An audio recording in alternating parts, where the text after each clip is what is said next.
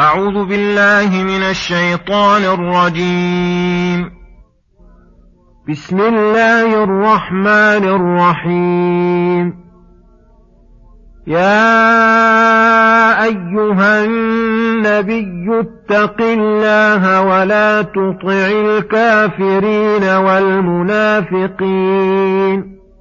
إن الله كان عليما حكيما. واتبع ما يوحى إليك من ربك إن الله كان بما تعملون خبيرا وتوكل على الله وكفى بالله وكيلا ما جعل الله لرجل من قلبين في جوفه وما جعل أزواجكم اللائي تظاهرون منهن أمهاتكم وما جعل أدعياءكم أبناءكم ذلكم قولكم بأفواهكم والله يقول الحق وهو يهدي السبيل. ادعوهم لآبائهم هو أقسط عند الله. فإن لم تعلموا آباءهم فإخوانكم في الدين ومواليكم وليس عليكم جناح فيما أخطأتم به ولكن ما تعمدت قلوبكم وكان الله غفورا رحيما النبي أولى بالمؤمنين من أنفسهم وأزواجه أمهاتهم وأولو الأرحام بعضهم أولى ببعض في كتاب الله من المؤمنين والمهاجرين من المؤمنين والمهاجرين إلا أن تفعلوا إلى أوليائكم معروفا كان ذلك في الكتاب مسطورا بسم الله الرحمن الرحيم السلام عليكم ورحمة الله وبركاته يقول الله سبحانه يا أيها النبي اتق الله ولا تطع الكافرين والمنافقين إن الله كان عليما حكيما.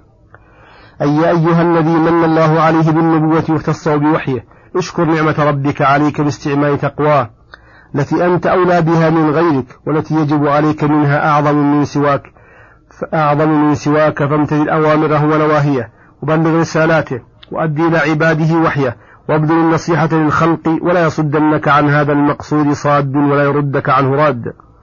لا تطع كل كافر قد أظهر العداوة لله ورسوله ولا منافق قد استبطن التكذيب والكفر وأظهر ضده.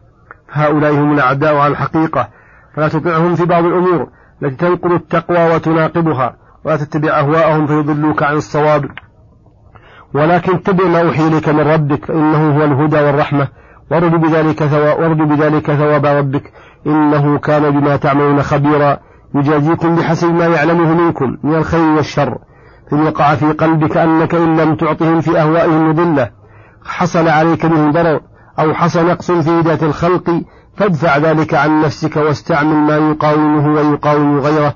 وهو التوكل على الله بأن تعتمد على ربك اعتماد من لا يملك نفسه ضرا ولا نفعا.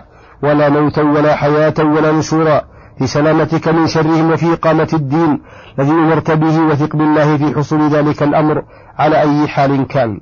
وكفى بالله وكيلا توكل إليه الأمور فيقوم بها وبما هو أصلح للعبد وذلك لعلم بمصالح عبده من حيث لا يعلم العبد وقدرته على إيصالها إليه من حيث لا يقدر عليه العبد وأنه أرحم بعبده من نفسه ومن والديه وأرأف به من كل أحد خصوصا خواص عبيده الذين لم يزل يربيهم ببره ويدر عليهم بركاته الظاهرة وباطنة. خصوصا وقد أمره بإلقاء أموره إليه ووعده أن يقوم بها فهناك لا تسأل عن كل أمر يتيسر وصعب يتسهل وخطوب تهون وكروب تزول وأحوال وحوائج تقضى بركات تنزل ونقم تدفع وسرور ترفع وهناك ترى العبد الضعيف الذي يفوض أمره لسيده قد قام بأمور لا تقوم بها أمة من الناس. قد سهل الله عليه ما كان يصعب على فحول الرجال وبالله المستعان. ثم يقول سبحانه ما جعل الله رجل من قلبين في جوفها الآيات؟ يعاتب الله تعالى عباده عن التكلم بما لا حقيقة له من أقوال ولم يجعله الله تعالى كما قالوا. فإن ذلك القول منهم كذب وزور ترتب عليه منكرات من الشرع. وهذه قاعدة عامة في التكلم في كل شيء. وإخبار بوقوع وجود بوقوع وجود ما, لم يجعله الله تعالى ولكن خصها بأشياء مذكورة لوقوعها وشدة الحاجة إليها إلى بيانها فقال ما جعل الله رجل من قلب في جوفه؟ هذا لا يوجد فإياكم أن تقولوا عن أحد إن له قلب في جوفه فتكونوا كاذبين على الخلقة الإلهية. وما جعل أزواجكم اللائي تظاهرون منهن؟ بأن يقول أحدكم لزوجته أنت علي كظهر أمي أو كأمي. فما جعلهن الله أمهاتكم أمك من وجدتك وصارت أعظم, أعظم النساء عليك حرمة وتحريما. وزوجتك أحل النساء لك فكيف تشبه أحد المتناقضين بالآخر؟ هذا أمر لا يجوز كما قال تعالى الذين يظاهرون منكم من نسائهم ما هن أمهاتهم إن أمهاتهم إلا اللائي لهن إنهم يقولون منكرا من القول وزورا. وما جعل أدعياءكم أبناءكم والأدعياء جمع دعي وهو الوالد الذي كان الرجل يدعيه وهو ليس له أو يدعى إليه بسبب تبنيه إياه كما كان الأمر في الجاهلية وأول الإسلام. فأراد الله تعالى يبطله ويزيله فقدم بين يدي ذلك بيان قبحه وأنه باطل وكذب وكل باطل وكذب لا يوجد في شرع الله ولا يتصف به عباد الله. يقول, يقول تعالى فالله لم يجعل الأدعياء الذين تدعونهم أو يدعون إليكم أبناءكم فإن أبناءكم بالحقيقة من ولدتموهم وكانوا منكم وأما هؤلاء الأدعياء من غيركم فلا جعل الله فلا جعل الله هذا كهذا. ذلكم القول تقولون في الدعي إنه ابن فلان الذي ادعاه أو والده فلان. قولكم بأفواهكم أي قول لا حقيقة له ولا معنى له. والله يقول الحق أي اليقين والصدق فلذلك أمركم باتباعه على قوله وشرعه. فقوله حق وشرعه حق والأقوال والأفعال الباطلة لا تنسب إليه بوجه من الوجوه وليست من هدايته لأنه لا يهدي إلا إلى السبيل المستقيمة والطرق الصادقة.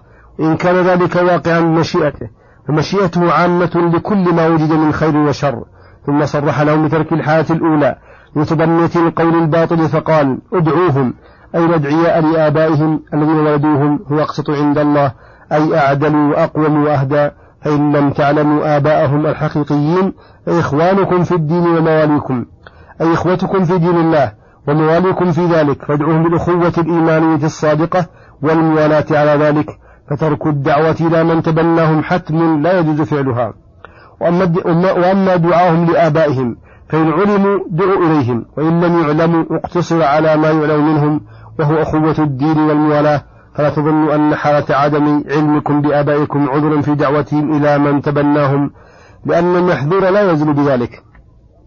وليس عليكم جناح فيما أخطأتم به بأن سبق على لسان أحدكم دعوته إلى من تبناه فهذا غير مؤاخذ به أو علم أبوه ظاهرا فدعوت فدعوتموه إليه وهو الباطن وهو في الباطن غير أبيه ليس في ذلك حرج إذا كان خطأ ولكن يؤاخذكم فيما تعمدت قلوبكم من الكلام فيما لا بما لا يجوز وكان الله غفورا رحيما غفر لكم ورحمكم حيث لم يعاقبكم بما سلف وسمح لكم بما أخطأتم به ورحمكم حيث بين لكم أحكامه التي تصلح دينكم ودنياكم فله الحمد تعالى.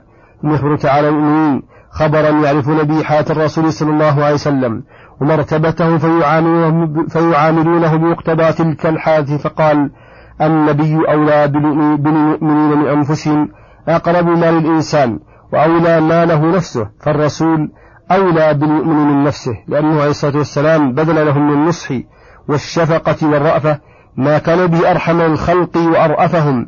فرسول الله أعظم الخلق منة عليهم من كل أحد فإنه لم يصل إليه مثقال ذرة من الخير ولم دفع مثقال ذرة من الشر إلا على يديه بسببه. فلذلك وجب عليه إذا تعرض مراد النفس أو مراد أحد من الناس مع مراد الرسول أن يقدم مراد الرسول وأن لا يعرض قول الرسول بقول أحد. كائنا من كان وأن يفدوه بأنفسهم وأموالهم وأولادهم ويقدم محبته على الخلق كلهم وأن لا يقول حتى يقول ولا يتقدم بيديه. وهو صلى الله عليه وسلم أبو المؤمنين كما في قال بعض الصحابة يربيهم كما يربي الوالد أولاده. فترتب على هذه الأبوة أن كان نساؤه أمهاتهم أي في الحرمة والإحترام والإكرام لا في الخلوة والمحرمية. وكأن هذا مقدمة لما سيأتي في قصة زيد بن حارثة الذي كان يدعى قبل زيد بن محمد حتى أنزل الله ما كان محمد أبا أحد من رجالكم. فقطع نسبه وانتسابه منه. أخبر في هذه الآية أن المؤمنين كلهم أولاد للرسول فلا مزية لأحد عن أحد. وإن انقطع عن أحدهم انتساب الدعوة فإن النسب الإيماني لم ينقطع عنه فلا يحزن ولا يأسف. وترتب على أن زوجات الرسول أمهات المؤمنين أنهن لا يحللن لأحد من بعده كما صرح بذلك في قوله ولا أن تنكحوا أزواجه من بعده أبدا. أولي الأرحام أي قارب قربوا, قربوا أم أو بعدوا بعضهم أولاد بعض في كتاب الله أي في حكمه. فيرث بعضهم بعضا ويضر بعضهم بعضا فهم أولى بالأولى من الحلف والنصرة. والأدعياء الذين كانوا من قبل يرثون به الأسباب دون ذوي الأرحام فقطع تعالى التوارث بذلك وجعله للأقارب لطفا منه وحكمة. فإن الأمر لو استمر على العادة السابقة لحصل من الفساد والشر والتحيل لحرمان الأقارب من الميراث شيء كثير. من المؤمنين والمهاجرين أي سواء كان أقارب المؤمنين مهاجرين أو غير مهاجرين فإن ذوي الأرحام مقدمون في ذلك. وهذه الآية حجة على ولاة الأرحام في جميع الولايات كولاة النكاح والمال وغير ذلك. إلا أن تفعلوا إلى أوليائكم معروفا أي ليس لهم حق مفروض وإنما هو بإرادتكم. إن شئتم أن تتبرعوا لهم تبرعا وتعطوهم معروفا منكم كان ذلك الحكم مذكور في الكتاب مسطورا أي قد سطر وكتب وقدره الله فلا بد من نفوذه. وصلى الله وسلم على نبينا محمد وعلى آله وصحبه أجمعين. وإلى الحلقة القادمة غدا إن شاء الله. والسلام عليكم ورحمة الله وبركاته.